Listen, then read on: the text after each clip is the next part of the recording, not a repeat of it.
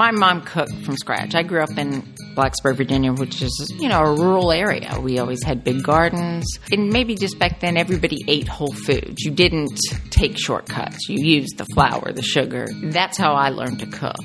And I believe in cooking that way because I think it's healthier. Hi, this is Stephanie Fowler, And this is Tony Russo. and you're listening to another episode of So What's Your Story? A podcast in which we talk to authors and writers about their writing, their stories behind the story, the writing process, and any other sort of miscellaneous writing stuff that we want to talk about. Today on the podcast, we have Victoria Brown Mullaney, chef and lodge manager for the renowned Lodge at Black Pearl in Dorchester County. In addition to hunting, fly fishing, and growing oysters, Vicky picked up her pen and authored the Lodge at Black Pearl cookbook, Raising and Feeding a Hunting Family. It's been featured in recent editions of Ducks Unlimited and Sporting Classics magazines. So, welcome to the podcast, Vicki. Thank you so much for having me. It's great to be here. Well, I just want to say I'm so psyched that you're here. Not only because you brought us coffee and chocolates, that will certainly put you at the top of the podcast guest list, but your cookbook is exceptional. The photography, the recipes, the stories. Thanks. I mean, it's my first attempt, and my husband encouraged me to write it five years ago, and I didn't really feel like I had the experience and the voice, so I waited and started two years ago. So when you when you say you waited, did, did someone just bring you the experience and the voice in a basket, or No, you know, after after four seasons of running the lodge, I just felt like it was time. Men who come and hunt with us would send these amazing thank you notes, handwritten notes, talking about the food and the experience of the family. All of our family works together to pull off all the hunts. Um, it's truly a family place, and I think they appreciate that. So it, as the notes started coming in, I started thinking, I can do this. you you totally can because it doesn't look like a first time out kind of book. Well, thank you. Clearly, you knew what you were doing right from the start. Because the well, the best thing about any cookbook are the stories. Like the recipes are kind of secondary only because if I want to know how to make, unless it's a unless it's a special recipe, which we'll get to. But you know, if I want to learn how to make ham and cheese, I can just go to you know how to make ham and cheese in Google, and it'll say take some ham, take some cheese. Why are you asking me these questions? How do you how do you weave the stories into the recipes, or did you do it together? You know, that was a little bit of a challenge. Hmm. I actually had help trying to do that with the editing because they're two distinctly different things. And I hmm. would go up, we live, we have, the farm is 850 acres, and we have a house, my husband and I have a small house that we renovated, and then we have two lodge buildings. So that picture in the book of that long table, Yeah. I'd go up there after the season was over and sit down at the table with my coffee where it was really quiet and I'd just write. And I had a lot to say about raising kids and, you know, having them spend time outdoors, et cetera, et cetera, that I would just get on these tangents and write and write and write. Right. so that really doesn't lend itself to a cookbook, right? Right. Um, you know, when I combined the recipes with the text, that's where for me I couldn't bring it together. So Nathan Moehlmann at Goosepen Press, which is in North Carolina, was able to work with me to help break that up and Right. weave the stories throughout the book. And I think that we ended up achieving that. Oh, I think so. Absolutely. There's one of the recipes early on that's named after the marine biologist who visits your place. And in that story, you say this guy drove 45 minutes when he heard that we were making these cinnamon rolls. He was like, okay, I'm coming over right now. The recipes. Like Tony said, the recipes are one thing, but that little story that you give as a header before each one is why this thing is special to me. What is, why do I make this thing? Why is it important enough for me to put it in this format? But it's also like a bit of an endorsement. It's so good that people will drive from miles around just to come eat this thing. Yeah, actually, that's worth making. Rich, but definitely. Hmm. Right. How did you get involved with hunting? Because we were talking beforehand, and I got the impression that you weren't a hunter from way back. No. So I fell in love with a hunter. and I used to go with my husband and his daughter, Erin. And Erin and I would drink hot chocolate in the blind and watch and take pictures. And I tell that story about Stephen shooting a duck and it landed on the ice and we were freezing. Erin and I just wanted to go home and we convinced him to go out and get the stuff. You know, he has waders on, so he started trudging out and he stepped in a hole and his waders filled up with water. I didn't understand the severity, but by the time he got back to us. He did retrieve the duck. By the time he got back to us, steam was just everywhere. You could hardly see him. And Sure.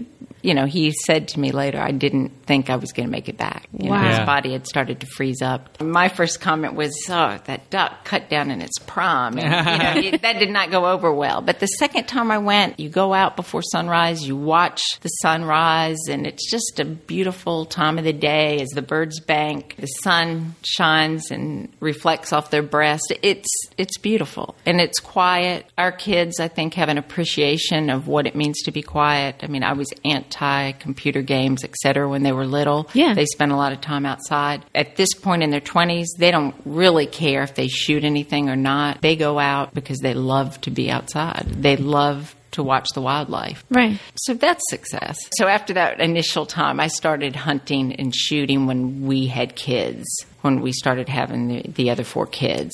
Um, Stephen, again, insightful as he is, thought that it would be good that we all had activities we could do together. Yeah. And when we had three sons right in a row, he said, "You need to do this." Yeah, you And chose I hunting love over- it. So over we shoot darting. sporting clays together as a family. You know, we go on these family hunts. We have a blind on the farm that's called the family blind, and it will accommodate all of us. My grandchildren are just starting to hunt. Mm-hmm. You know, you have that split time thing once your kids get married and you have to share with the in laws. But because we have the hunting lodge and her husband is hunting and her kids are hunting now, they come to us every year. so it couldn't have worked The out better. best way to get Thanksgiving, right? Yeah. So you keep guests through the whole winter time, and I guess that's what makes the food important. It's like I'm going to go make myself as uncomfortable as possible, and when I come home, what's going to keep me from being super grumpy for very long when I get there? Is how close That's is that? so important. The food is important because it's cold outside, Yeah. and we have a lot of uh, older men that come to hunt with us. They're cold, so you know there's hot coffee. There's definitely something sweet, warm right out of the oven when Mm-hmm. they come back, and then hearty appetizers, soups. I love to cook in the winter. I've always loved to cook in the winter. And somebody asked me at one of my book engagements, "What's your forte?" And my forte is are soups and stews. And my son said, "You can't say that." You know, I in the winter you can keep things on the back porch, so I have three or four pots of stews and soups. And the cookbook really runs the gamut. You know, it starts with what I call instead of breakfast meals before sunrise because the day starts for us very early. I get up at three something or four. You know, it runs through appetizers, soups and stews, lunch buffet, vegetables, uh, and side dishes, entrees, and then you know finishes up in with desserts. Hearty food is important, and I'm used to cooking for boys mm-hmm. who have played sports and eaten a lot. I found the first three years that I had way too much food. You know, and these men are all watching their what they eat, Right. and I'm sure their wives don't allow them to have bacon because the bacon disappears. I have bacon Right. sandwiches before they go out. They ask for them. Most of our hunters come back year after year, and the um, only place I'm allowed to eat you know, bacon is Dorchester County, Maryland.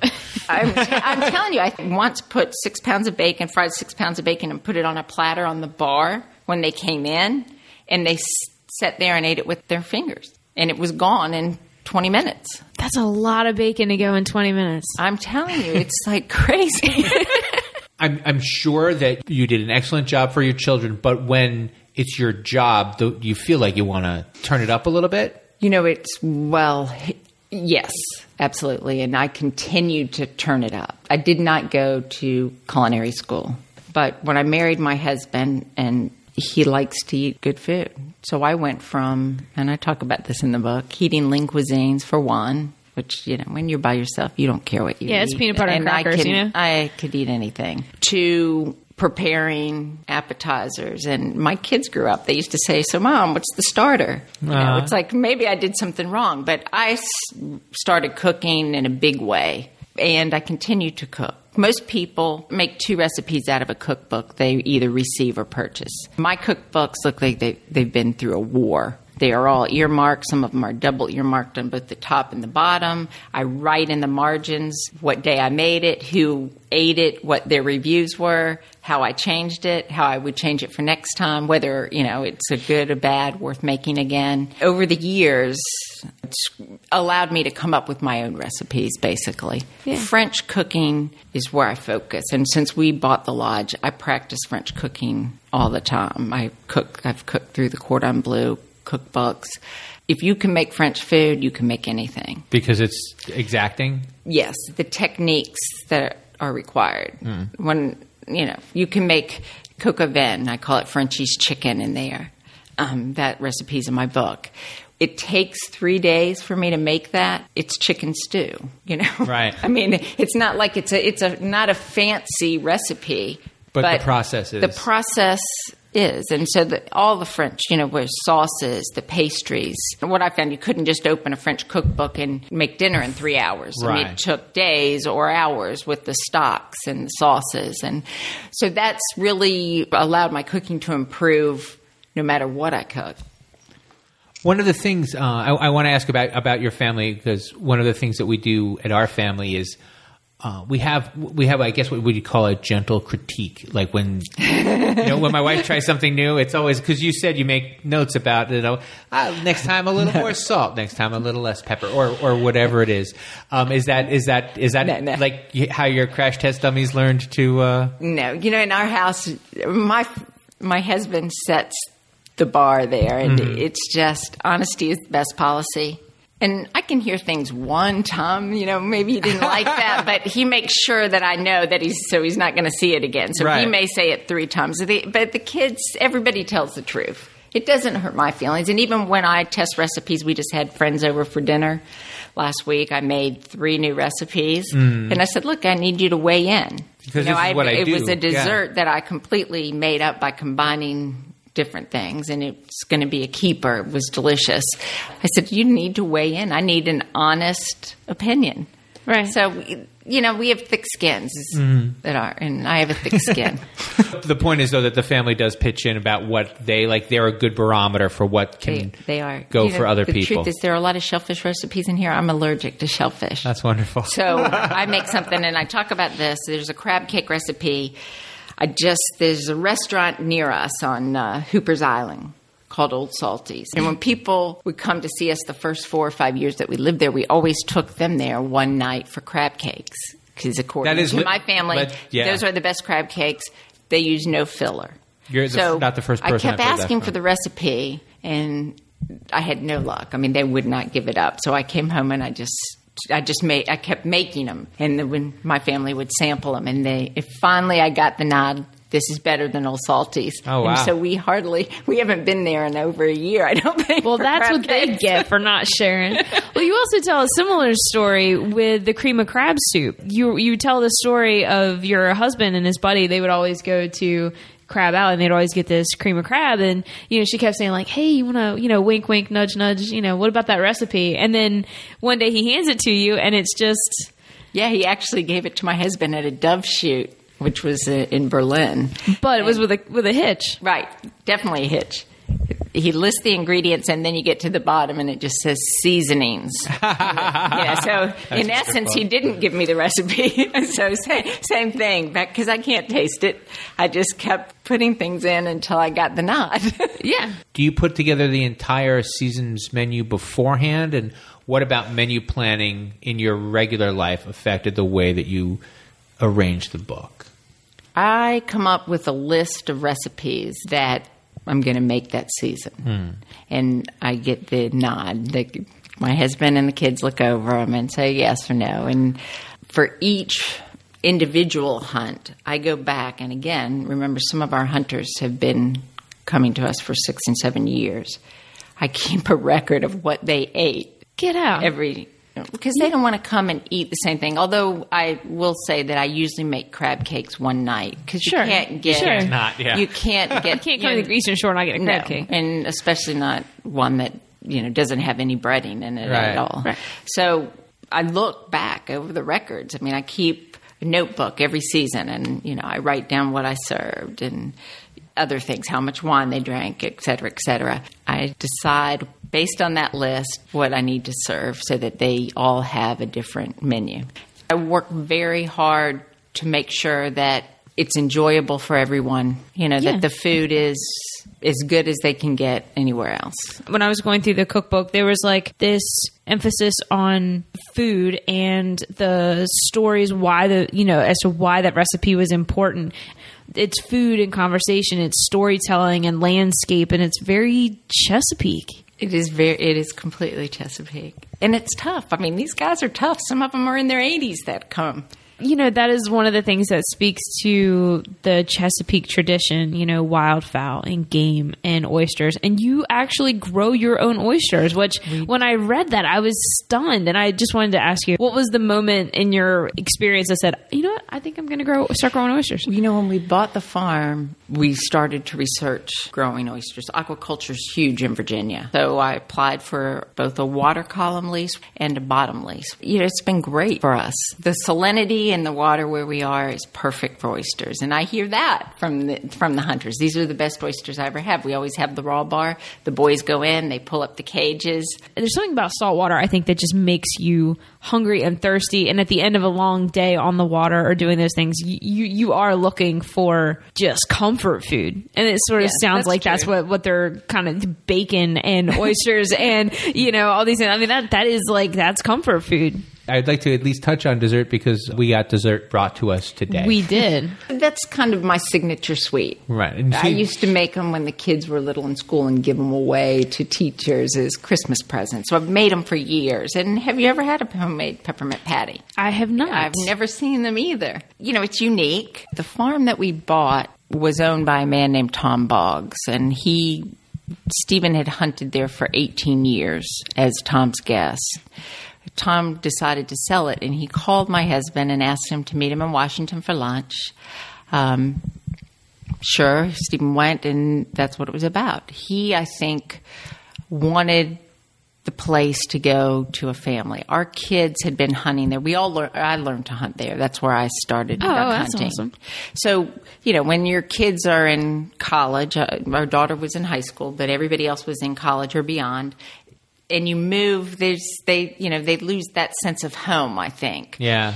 but because and they you know it was a little weird i think for them at first but because they had a history of going there every year i mean we, we used to go after christmas and stay two or three days and rabbit hunt and duck hunt and just our family nobody else was there we, they'd let us use the lodge so our, our kids had the experience of being there and they were familiar with it and it definitely feels like home for everybody now And so um, I, I want to I want to get to the story where you make peppermint patties for no good reason. um, and, and and so like why not cookies? Like that's I think that it gets. I, I hope that it gets. wait, wait. What was your question? Because I completely went off on a tangent. No, that's okay. I'm totally bad good. about it. No, No, it's all You'll good. edit this out. I will, Right? it- I will, I will ask it another way. So ask So- the question again. So, some people, some people make cookies to send into the teachers. Some people make candies to send. In.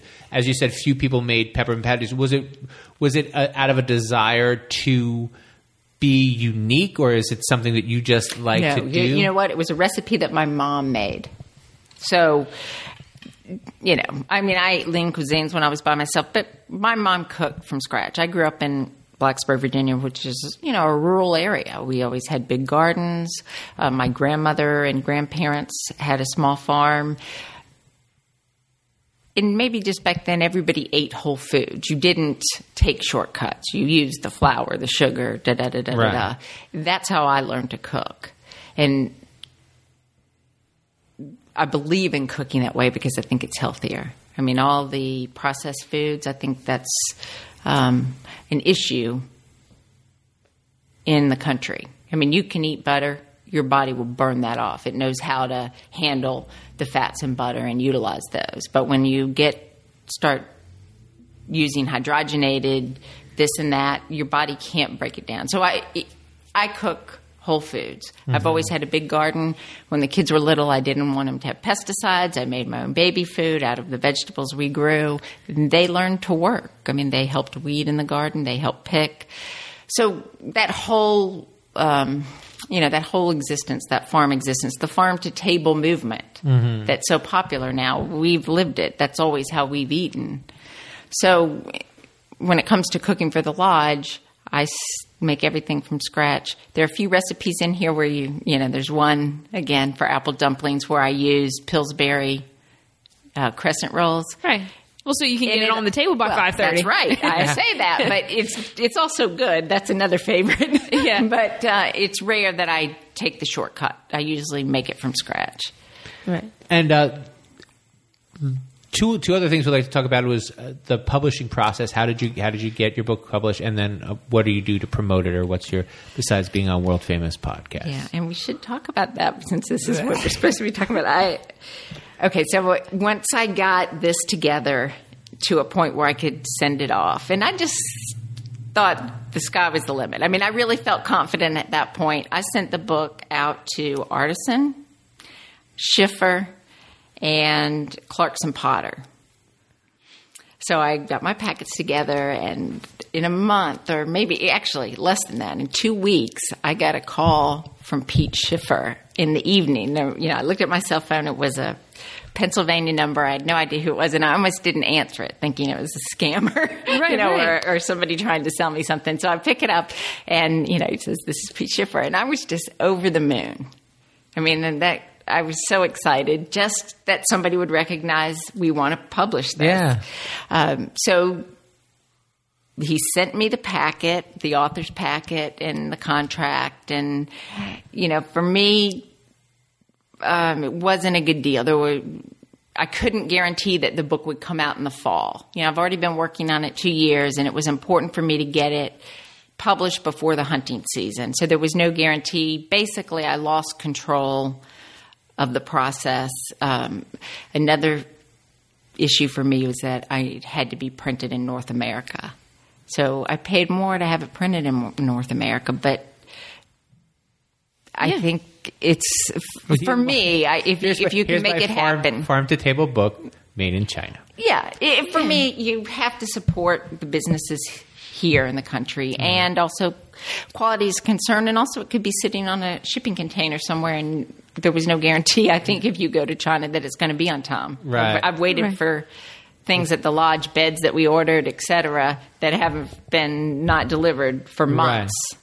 So anyway, I, I said thank you very much, but no thanks. And then I talked to um, a friend of ours that comes to hunt with us is a French chef in Virginia. He has a restaurant that his father started, and he's actually quite famous. He's been on the Today Show a bunch of times with Nice. Kathie Lee and Hoda, and he's a trip. But he has pu- he had published two books two cookbooks, and he recommended that I talk to his publisher, which I did, and we met. Um, his name's Jeremy Kay, and he's with Bartleby Press, which is a small publisher. Do you know them in Maryland?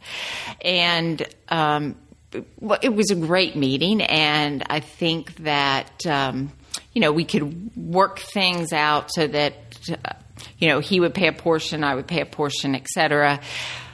Uh, but you know, as we got into it, I just that didn't feel right to me either. So we have another hunting friend named Bob Timberlake who comes to hunt with us. He's a realist artist from North Carolina. Okay. I don't know if you're familiar with that name, but um, he has published numerous books, and he uses Goosepen Press.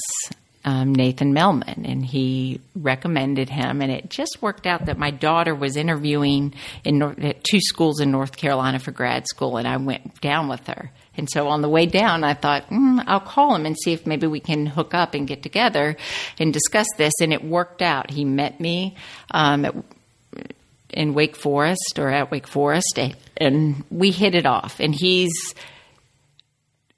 very particular about the details, about the quality of the book. And I think, you know, definitely for us, high quality, and for me, I wanted a high quality product. It's absolutely Um, gorgeous.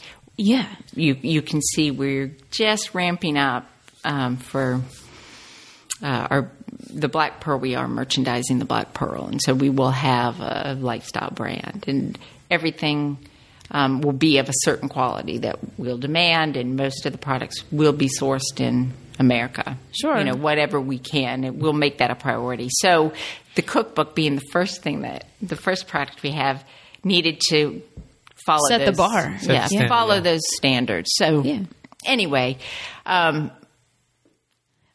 it Oh, was a great process. We had a great time working together. We would we sat on the porch with my computer and talked to him sometimes for eight hours a day as we were re-editing at the last minute. I was adding photos and making a lot of changes to make the book more appealing. You know, so so many of the landscape photos and um, switching out photos in the collages that um, I didn't care for. You know, how he had worded things or had mixed things up, but. Um, you know, it worked out, and it it was a great. I have to say, it was an enjoyable experience. Ph- photographing the food was fabulous. Oh, you know, yeah. because it's the writing process is um, is lonely. You know, you you've got to be by yourself, and I can't work if there's any noise at all. So whether that's you know radio, TV, people talking in the background, I really require complete silence.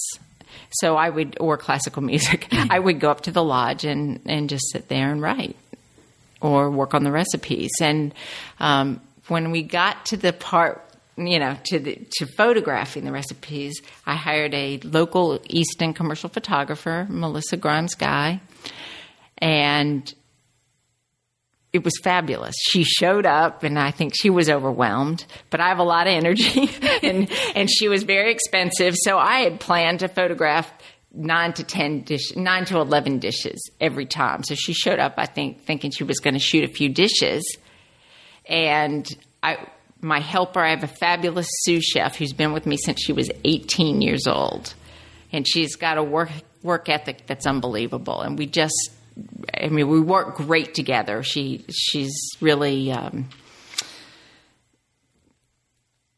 I don't think that I could do what I do without Lauren. So she, you know, after the hunting season was over, she would come over and help make the help prepare the food. We would stage it. I mean, when you pick up a cookbook that's been photographed in New York, they make three cherry pies in a test kitchen, whether it's the Italian test kitchen or the Right. French. You know, I mean, they have all these test kitchens, and they make a lot of food, and then they the food stylists come in and style it, and they photograph it, and they take the best shot of the three pies. Well, Melissa had one shot. There was one pie, and we became food stylists, and that was fun. I mean, it just I went out and bought it. I mean, we have tons of china and linens, et cetera, at the lodge, but I would buy certain things to use as props and we just I, th- I thought we became quite good at it and it was just a fun process. And so the dishes would you know they would eat whatever they had just photographed while i prepared and brought out the next dish. Oh, that's incredible. and we shot everything at the lodge. It, it was fun. It was a blast Yeah, I mean, and, and and it really does show. I mean, when you're talking about setting the bar really high, I mean, the day that you know you and I met and you handed me this cookbook, I mean, I was it, it is stunning. I mean, it is so well done, and the photography is exquisite, and the layout is completely on point. And when you're talking about you know he, him being very particular and attention to detail, I mean, every bit of that is reflected in this. I mean, it's probably one of the best ones I've ever seen. I mean, very it's just cool. it's really Wow, incredible. So, I mean, the attention to detail and that energy that you're talking about, both with the process of writing and with the process of putting a book together and the process of cooking, it seems like you really get energy out of the process of a thing.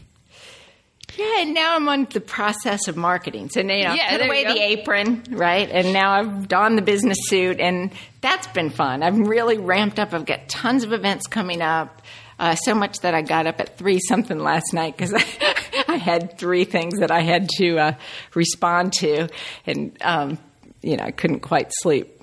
But it's it edit that out. It's been uh, it's been a great process. So now I need to bring the energy to that because the book is not on Amazon. Again, that was a choice that I made So you get for a number of reasons. money from the sales. Well, yeah, that, and that was, you know, also one of the issues with publishing. I've spent a lot of money photographing the book.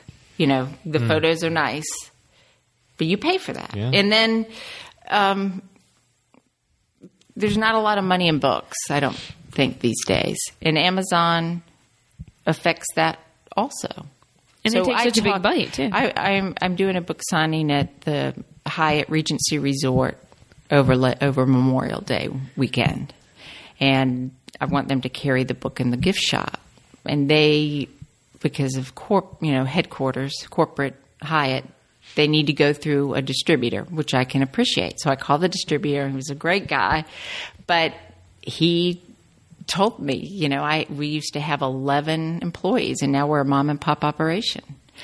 Barnes and Noble is there is no Barnes and Noble in Washington anymore. There were 6 Barnes and Noble stores in downtown Washington and they've closed because they cannot afford the rents.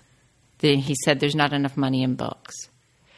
So again, it's kind of like the China thing. What can you do as an individual to try to change that situation? I don't think I'm going to change anything. If I can't find something, I resort to Amazon, but I mm-hmm. always make an attempt to find it at the local bookstore, have them order it, or you know, find it at you know, if it's food or whatever. I look first, and people probably don't have that time these days, so I can appreciate that. But well, I think there's also, and we've talked with a lot of authors who've kind of, you know, done that. I'm going to do it myself kind of thing. And I think there is a particular value for the customer to, to buy something on Amazon. It's a very transactional, it's very flat, it's very static. But to meet the author and to talk with them and to have a face and then you know, to have the book signed. I mean, I think that there's a value to that that you can't get with those places. There's certainly a value on my end, and I'll tell you two quick stories. I have uh, someone bought a book from, from me at the Waterfowl Festival to give to a friend of theirs.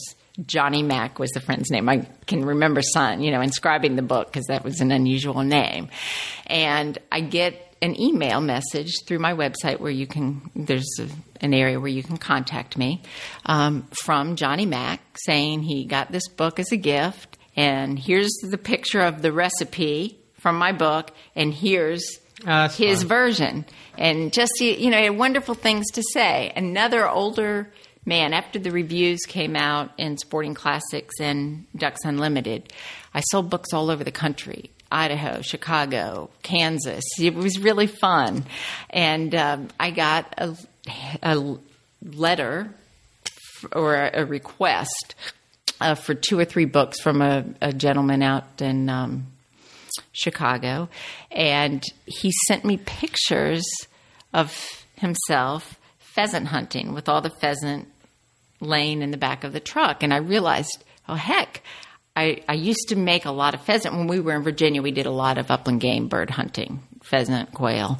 We don't do that now. So I didn't think of including right. a pheasant recipe. So I went to my old books and to my old notes and I wrote down three pheasant recipes and sent them to him with his book. And see, he sent me a handwritten note back. And that, you know, that's been the best part about this. I mean, I've gotten handwritten letters, I don't know, maybe 10 or 12 so far, but you, it's the connection with people. Like you say, you order from Amazon, they slap it in an envelope and, you know, your book arrives in a few days. But so even though I'm selling it online, there's a connection. You can contact me. Right. There's a mistake in the book. you know what? There are no typos. You're so focused on, right. and right. I probably shouldn't say this on a podcast, but I'm going to be honest. Mm. There's actually two little issues that we found. And during a hunt, I get a call uh, from one lady, and I get an email from another on the same day, and they are making the black pearls. So you probably didn't catch this if you read through the recipe, mm-hmm. but it tells you, it lists the ingredients, and then it tells you how to combine them. But I leave out when to add the peppermint oil. I just didn't add the peppermint oil on the directions. So if anybody is, if anybody has the book and they're making it, add it right after you add the cream cheese. Add the teaspoon of peppermint oil.